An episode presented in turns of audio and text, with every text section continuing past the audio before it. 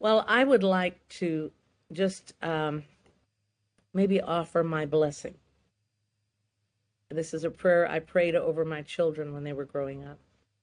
I actually have young pastors, young women. I, I have people that call me up and say, Will you just pray the blessing Mm. over my life? So, if that's okay with you, Yeah, of course. it's adapted from Numbers six. May the Lord bless thee and keep thee and make his face shine upon thee and be gracious unto thee. May the Lord lift up his countenance upon thee and give thee peace.